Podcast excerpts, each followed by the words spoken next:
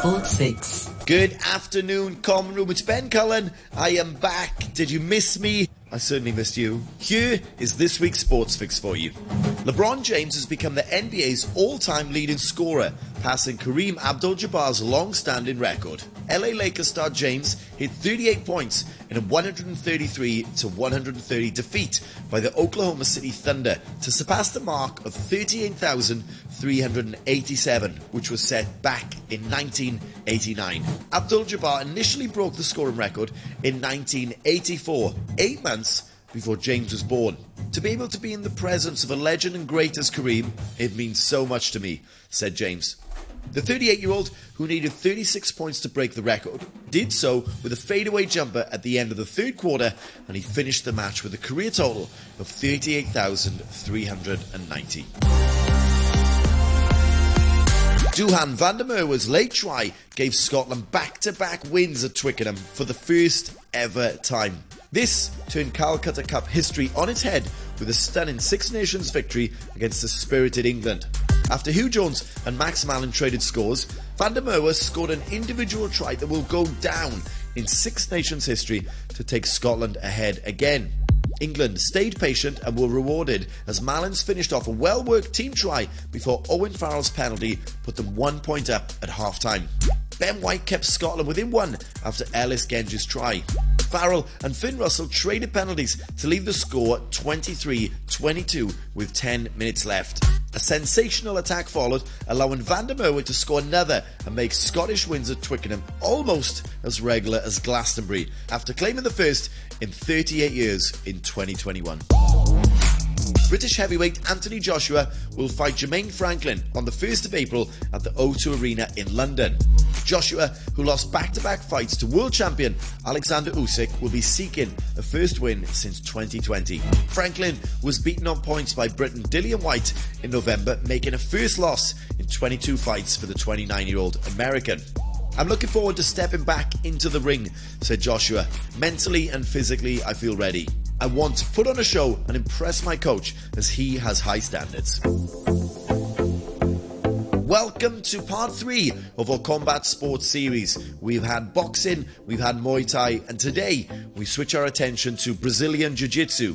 I'm so pleased to have Caique Loyolla joining us. He is a fourth degree black belt under Master Carlson Gracie Jr. Thank you for having me.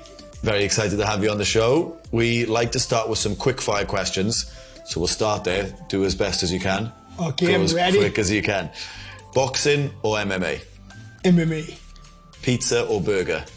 pizza, Like it. Favorite active MMA athlete? Mm, Volkanovski, Yeah, good choice. Favorite retired? Khabib, Wow. Favorite place you've ever been? Phuket, Favorite submission?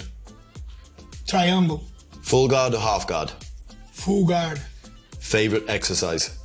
Jiu-Jitsu, Cats or dogs?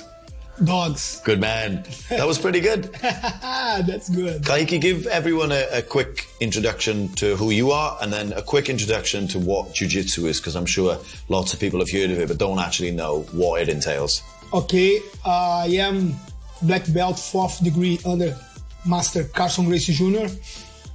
I am in Hong Kong teaching Jiu-Jitsu and spread the city of the art around the world. Jiu-Jitsu is a martial art that use the grappling as the foundation, even though you have the striking part as well, but it's not the specialty. Jiu-Jitsu, you can tell that it is a fight, is an art, and it is a science, right? That involve principles that you can develop through the practice. You can develop aspects of your personality.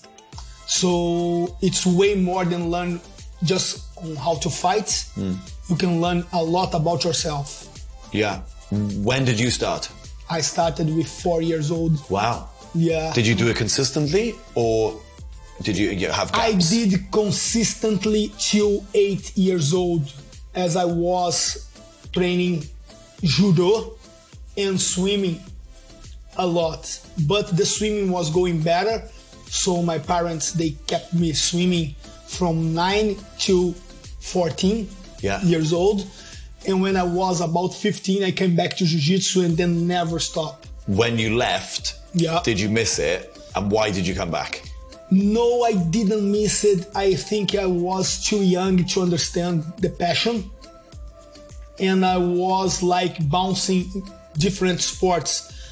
I, I've been in the water polo uh, ultimately, and that was what bring it back as the water polo was mixing the swimming and it's a battle in the water, right? So it wakes up the warrior a lot. I respect a lot water polo. I love the sport, and I was with one of my friends in the water polo. He was a student under Master Rickson Gracie, and he was always talking to me. You need to go back to jiu-jitsu. I'm gonna take you to jiu-jitsu. I'm gonna take you to jiu-jitsu, and then he brought me to a jiu-jitsu class, which I had already the, the- my background. After to go to that class when I was 15 years old, I was in the dojo almost every day with all the friends and making the strong brotherhood that's we are still friends till today. Yeah, I want to talk today mainly about competing in jiu-jitsu and how you get your athletes ready, what competitive Yeah. um, career you had as well. But how did you go from as 15 trying to practice and train into now becoming a professor? Did you did you coaching and teaching, or did that just happen over time? No, I didn't plan it, and I still uh, juvenile, right? How uh, a young uh, practitioner, it could not be competing against adults. But we had a competition, the state championship, which the my dojo had competitors in almost all classes, but there was one class they didn't have a competitor. There was the blue belt featherweight. Exactly my position. Okay. Right? And I had not never competed in jiu-jitsu yet. And they say, oh man, we have this space, why don't you get this space? So oh, I, I'm in, let's go, let's compete. So I competed and I won. Wow. Right? Yeah, I had three fights and three submissions by triangle. Yes. hence your favorite submission. Yeah, yeah, since ever. It was, was always. And then uh, I'd say, oh my God, this is so good. The adrenaline, the atmosphere, Sure. the victory, the team. And I say, man, this is so good. And I want to compete more. So I was competing very regular as a young kid and I till early adult. But the the choices in life, I, I was more focused on making some money for myself, to buy my surfboard, you know, to buy a, a, a, a how do you say the, the long sleeves that you use to surf? The rash vest. The rash vests, you know, like uh, I, to have my things as my daddy was very uh, strong on me on all these things. Like, if you want to have it, you work Go and get you it. get it, go get it. So I, I was like, my friends were more dedicated to the competition. So I was always with them, helping them to get ready for the competition, but I had other plans. Right, about to teach, uh, I was very close to some members of the Gracie family. After Jiu Jitsu became very popular in 1993, Yeah. that was when had the first UFC and Royce Gracie, our hero, Yeah. demonstrates to the world, display to the world what it is jiu-jitsu. Jiu-jitsu became very popular and everywhere in US was hiding.